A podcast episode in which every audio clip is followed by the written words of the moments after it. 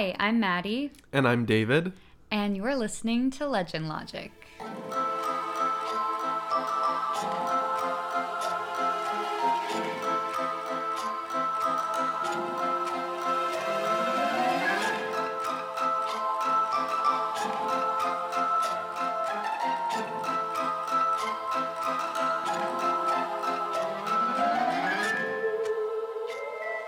So here we are, actually doing. How long have we been trying to put this podcast together? Oh, so, so long.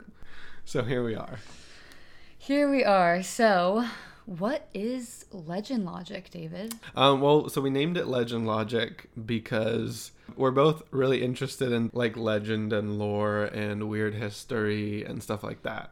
But we approach it from very different sides where I tend to be very skeptical and I assume things are not what they seem to be.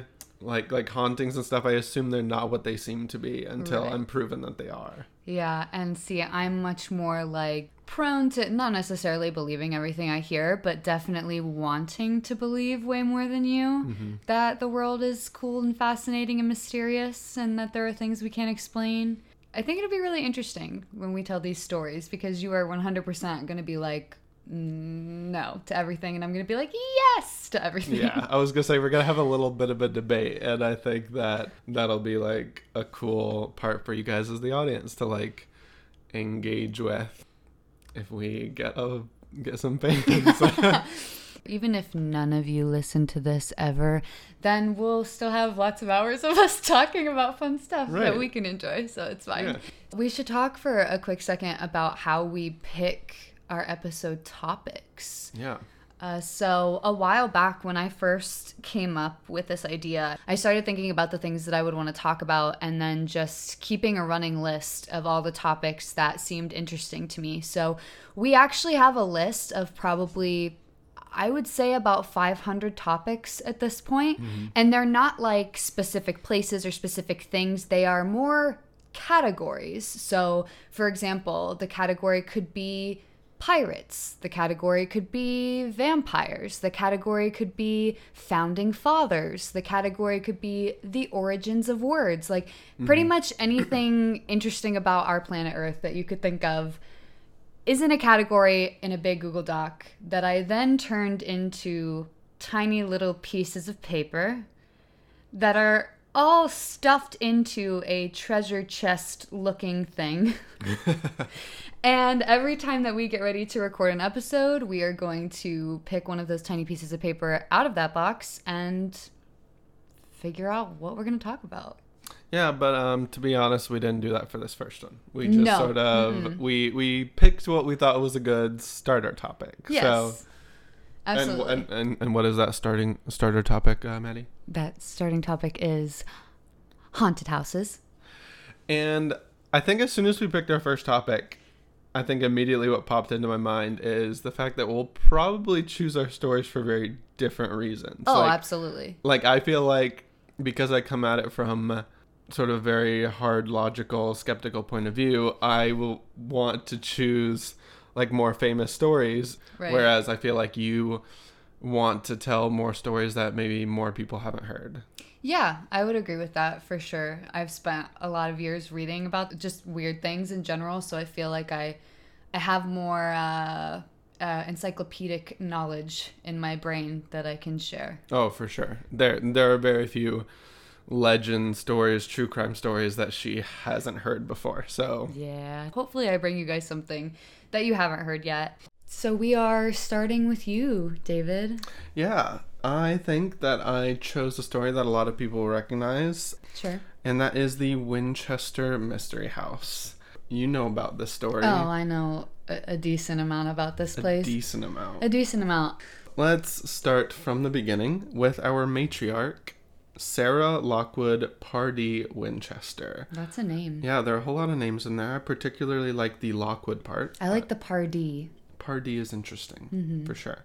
She was born in 1840 in New Haven, Connecticut, to a financially stable and progressive family. So, I mean, honestly, goals. We yeah, love. we, love, a financially stable, progressive family. Yeah, we love those things. She was very intelligent, learning four languages, and had a reputation as a very good all around student. On top of that, she was very beautiful and is said to have been very sought after, Oh. even garnering the title Belle of New Haven. Somebody call me the belle of something immediately. I know, amazing title. I love that. Yeah. Of all her suitors, it seems one William Winchester, also of New Haven, won out, and they married on September 30th, 1862. Oh, we love love. Due to the size of the community and the social dynamics of the time, with the two both being sort of from wealthy families, the two probably knew each other since birth. So that's really cute. That is cute. Her father in law was a successful businessman in multiple industries, but William made the decision to sell his interests in all other businesses and focus entirely on one the newly established Winchester Repeating Arms. That's a gun, right? Right, You're yeah. right. Okay. I'm like, I'm like, I'm like, I don't know those words. Yeah, I was gonna say when I was writing this, I wasn't sure if, that, if it was super knows. obvious. Yeah, Yeah, but no. this business was immensely successful to the extent that the 1873 Winchester rifle became known as the gun that won the West. As you might have guessed, as this is the background story of a supposedly haunted house, things take a tragic turn. In June of 1866, Sarah gave birth to a daughter they named Annie, but she was unable to process calories and died malnourished six weeks later, and she never had any other children. And then, unfortunately, in March, March of 1881, after a long battle with tuberculosis, William himself passed away as well. Tuberculosis, the big T, Yeah. takes out a lot of people. oh no. The big T. Oh, haven't heard it called that before, but I'm on board. About five years later, in 1886, now that the West was supposedly won thanks to the Winchester rifle, Sarah had decided she would check it out and bought a 40 acre plot of land in San Jose, which included an eight room cottage. It would very much not remain an eight room cottage, and this is sort of where things go off the rails a little bit. From 1886, when she bought the cottage, to 1922, for our mathematically challenged friends, that's about 36 years, construction seemingly never stopped. She employed construction crews around the clock. That eight room cottage grew. Now, get ready for a lot of numbers to be thrown at you here. Okay. That eight room cottage grew to have 24,000 square feet, 10,000 windows, 2,000 doors, 160 rooms, 52 skylights. We don't have any skylights, so like maybe we can get a Dear couple of those. I don't know. Um, 47 stairways and fireplaces, 17 chimneys. So those statistics are, are kind of weird because I wrote them down sort of as I read them. Yeah. And when it says 47 stairways and fireplaces, I'm not sure if that like includes both. I would Be- assume it includes both because how could you only have 17 chimneys? Right, and and and 47, 47 fireplaces. fireplaces, right. That- I mean, they that's sort probably of- all feed into each other, but Yeah. still, that seems like imbalanced. either way, just sort of a, an interesting way to um, list those statistics. Um, anyway, it included 13 bathrooms, which I honestly felt like was kind of small. That is really to small. The well, sort of all the other things, like you have 17 chimneys, but only 13 bathrooms. You have, what was it, 120 rooms or something? 160. 160 Yeah. rooms and only 13 of them are bathrooms. Pretty That's wild. wild. priorities, yeah.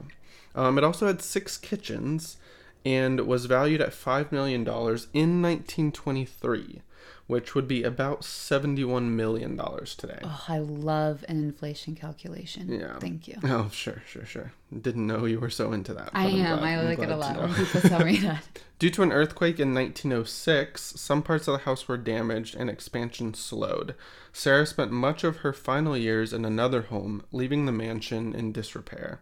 She passed away of congestive heart failure on September 5th of 1922. Um, unsurprisingly, this home was already very famous upon Sarah's death in 1922. Um, it was quickly sold to John H. Brown, who opened the home up to the public on June 30th, 1923. So pretty quick turnaround, especially Yeah. given that the the fact that the house was already in disrepair when she passed away. It is on the National Register of Historical Places and was designated a California historical landmark. So it can't, nobody can take it down. Right. Now let's get into, you know, the segment of things that you will probably find really fun. Um, Okay. The ghost stories. Love it. Give them to me. This house was clearly massive, as we already talked about, but there are a lot of large houses. So I want to talk a little bit, before we get into specifics about the ghost stories, I want to say, sort of additionally, why this house is so interesting. Because it's not just large. Like, it's not just interesting because it has all these doors and Sure. chimneys and such. What made the house particularly notable is that a lot of things about it just seemingly don't make sense. Stairways and ceilings, um, doors open straight to walls, and big rooms even contain smaller rooms um, at some places. What I want to know is when they're counting rooms, the 160 rooms, Mm-hmm. do they count the room that has a smaller room in it as two rooms? I would imagine they do because Okay. they're probably just trying to get as many numbers as they can. So I I would, would- imagine they're counting everything they can. I would also like to see some stairs that go to, to into a ceiling. Yeah. I think that would be fun. Um, so what supposedly haunts this home, and what does it being so strange have to do with it? Is it just a large house that is sort of has some interesting architecture, and then it's also haunted, or are these two things connected in some way? Let's find out. According to legend, Sarah believed the deaths of her daughter and husband were karmic payback for all of those killed by the Winchester rifles. I get the logic for sure because if the Winchester rifle has killed so many, mm-hmm. If karma like does have to come back on you, Yeah. you're going to lose people, but I also feel like she didn't invent it. So why is Correct. it karmic payback on her? Like is it just like the family karmic payback? Yeah, I, feel guess? like family and family names like meant more back then, and have Sure. definitely become have those things have come to mean less and less as time has gone on. Um, but I think the fact that she was connected to that name, I mean, she had you know the last name Winchester for a really long time, and that's essentially known worldwide as being you know it, it's known for the rifle. So Okay, I'm following you. yeah. Supposedly, she consulted a medium who told her that she needed to keep building the home to pacify the spirits of the dead. I want an interview session with that medium. Yeah. Um, but did the medium even exist? We'll get into it a little bit. Oh. It is said that she had a seance room in which she communicated with ghosts that told her how to design the interior. So she was getting some some architectural advice from some ghosts, apparently, according to legend. Again, this is all I'm sorry if I were a ghost in some older lady was like calling out for architecture advice, Mm-hmm. I would be like, I got you. Here, let me just tell you all the things, even Yeah. though I have no ar- architecture knowledge at all. Yeah, right. But yeah, and and again, like everything I'm saying right now is essentially like the Hollywood story um for her. Like this these are not all verified facts. I'm just giving you sort of the the baseline story that most people know. He had to tell you year. that that these weren't all facts because that's how his brain works. We will get into this. We will we'll, we'll get into the the legend versus logic debate here in a second, but I just wanted to, you know, I, I wanted everyone to know. Um, some specific hauntings that guests claim to have experienced include sightings of the spirit of a former caretaker named Clyde, among others. Clyde is also sometimes referred to as the wheelbarrow ghost. what word are you saying? Wheelbarrow. It's wheelbarrow. Mm, that is not correct. The word wheelbarrow? It's not wheelbarrow, it's wheelbarrow. It's wheelbarrow. no, I promise you. It's wheelbarrow. She guys, she really believes it's wheelbarrow. Guys, What? It's a wheelbarrow. No. Yes. No. Yes. You can look it up right now. Look it up right now. Oh my god, no. I want to hear the reveal right here. Mom, Dad, if you're listening, what did you? Oh, she just figured out how to spell wheelbarrow correctly. Guys, I thought it was wheelbarrow. you work in the construction Leave trades. me alone. Leave me alone. So sorry. I, I'm I'm sorry you had to had that have that realization right here I'm live. sweating. on our I'm stressed out. Anyway, moving forward. Um, people have claimed to see Clyde, or aka the wheelbarrow ghost, in the grand ballroom as well as the basement, working on the fireplace or pushing a wheelbarrow full of ash or coal. This sort of fits in a category known as residual hauntings, which are my favorite type of ghost story that I like to hear about.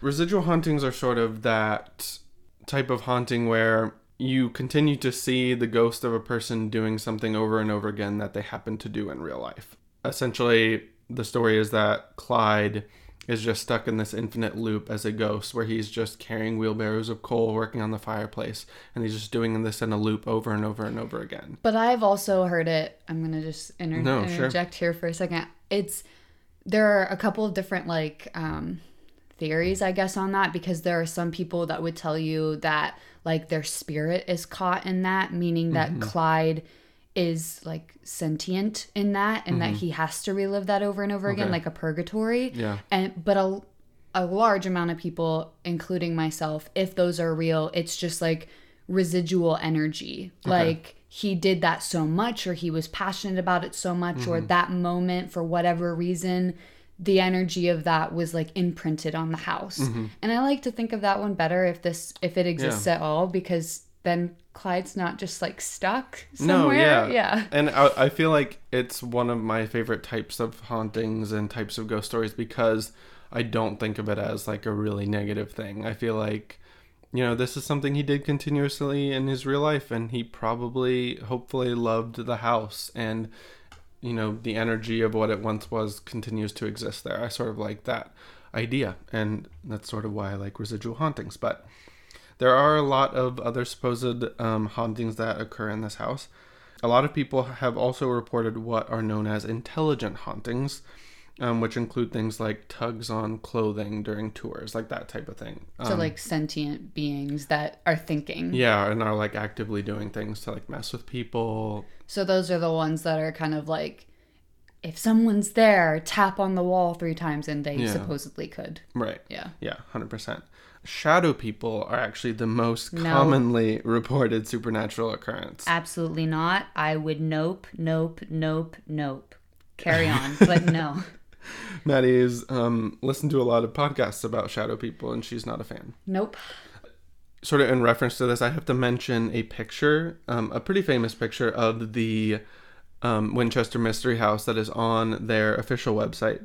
Supposedly, some people say they see something in a second floor window in this picture. And it's interesting because the picture is actually, you know, just completely middle of the day, and there are actually people working on the house. I think there's someone in the garden.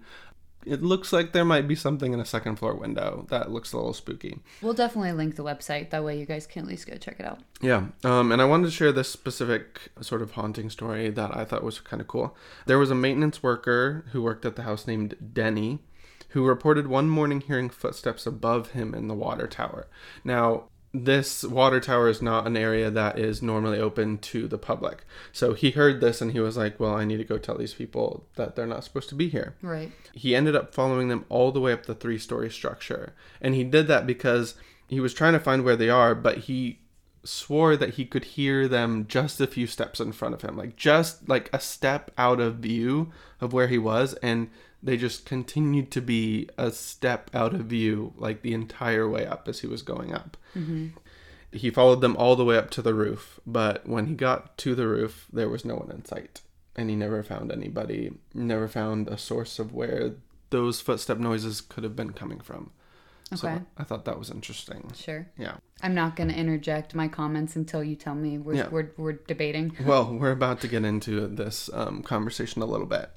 I went over this a little bit in the intro, but I just want to say this since this is our first episode, my first episode, the first time we're having one of these types of conversations. I just want to say that I am a skeptic. I'm the quote unquote logic side of the Legend Logic podcast. But I'm not a skeptic in the sense that I don't believe in spirits or that I don't believe in anything I can't see or anything like that. In fact, I consider myself to be a very spiritual person. And I certainly believe in spirits of all kinds. I think hauntings do happen in some sense, but I do think a lot of things are deemed to have spiritual causes when that is not the case.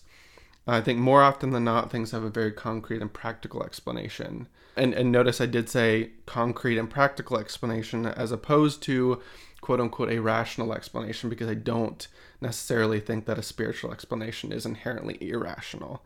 With that being said, the Winchester Mystery House, when it comes to the question of haunted or not haunted, I am as confident as I can be without having actually been to the house myself and saying that is almost certainly not haunted. Okay. What it what what's your initial thought? But So, this- before before I get into the reasons why I argue it's not haunted, I want to hear what you have to say. So, because you got to give your explanation, I guess that I will give mine. Mm-hmm. Not to sound all like woohoo or anything or make Mm-hmm. people turn off this podcast thinking that I'm a little off. I go based off a lot of feeling, Mm-hmm. um, how a place makes me feel. I guess you could say the vibe I get from the place. So, having not been there at all, Yeah. I think I'm hesitant to call anything haunt- haunted until I've been there. Sure. Do I believe that people had experiences there that probably changed their life, that scared them, that whatever? Yes, I absolutely believe those people. You don't want that kind of attention. You like if you are mm-hmm. going to tell this story and you're going to say this happened to me in this place, a lot of people are going to look at you and call you and I don't like using this word, but quote unquote crazy mm-hmm. And you you don't want that. Like nobody asks for that kind of negative attention i don't think. But maybe there are lots of people out there that want to make stuff up like that. At hmm. any rate normally when you watch videos of people recounting these stories there's real fear or there's real intrigue or there's there's something in their eye that you're like yes i believe that you experienced this. So do i believe all those people? Yes. But i would absolutely not say it's haunted without walking through the doors myself. Okay. So I just want to go off of this really quick. When you say that you don't think people want a lot of negative attention, I would argue that's not necessarily true. I think people seek attention and recognition for a lot of reasons, um, even if it is negative sometimes. But in saying that you don't think people want that negative attention and they wouldn't make things up or things like that, do you think every time someone has reported some sort of spiritual occurrence, do you think that there was actually some spiritual occurrence that took place anytime someone did and no one has ever made it up or anything like that? No. Right. So I I would venture to say that people have probably had what they worked through in their mind and mm-hmm. considered a spiritual experience, but maybe there was an explanation behind it. Mm-hmm.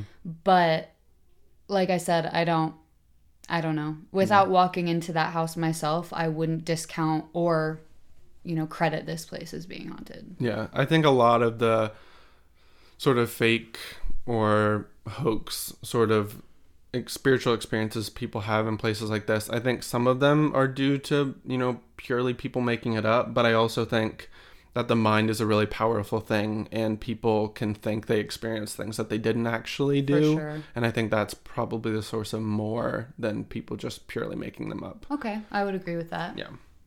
I'm going to go into some of the reasons now why I would argue it's not haunted. And a lot of these come from, I have to say, um, from an article that I read in the San Francisco Gate that references a lot to a book, um, which I want to mention here, that, w- that is entitled Captive of the Labyrinth Sarah L. Winchester, Heiress to the Rifle Fortune. Which, first of all, just amazing name. First of all, Captive of the Labyrinth, what an amazing title for a book. she was the belle of New Haven, and now she's the captain of the labyrinth. Captive of the Labyrinth. Captive, my yes. bad. I would rather be the captain, but that's fine. As would I. Um, but yeah, I just wanted to mention that book um, because I think it does as well take a very skeptical viewpoint of this story. Um, and so a lot of the reasons for why I do not think it is actually haunted, a lot of that information came from this book. The first reason is the strange construction of the house has its roots in multiple things that have nothing to do with ghosts. For one, the earthquake I mentioned earlier that slowed construction of the house also actually toppled a seven story tower and the upper floors of the mansion. So it did damage the mansion quite significantly. And it's been thought that this can explain some of the strange structure of the house, as perhaps when certain parts were damaged, instead of rebuilding everything as it was, perhaps they just closed off some of those sections, ended a stairway at a ceiling, perhaps, instead of rebuilding where that stairway originally led to. Sarah also apparently had her own ideas of architecture um, and had plans to hire architects to design the additional construction of the house, but she parted ways with them and tried to draw up plans herself. But she had no experience or training in architecture, and so things didn't always go super well. So that's like one of the big reasons that I refute this story.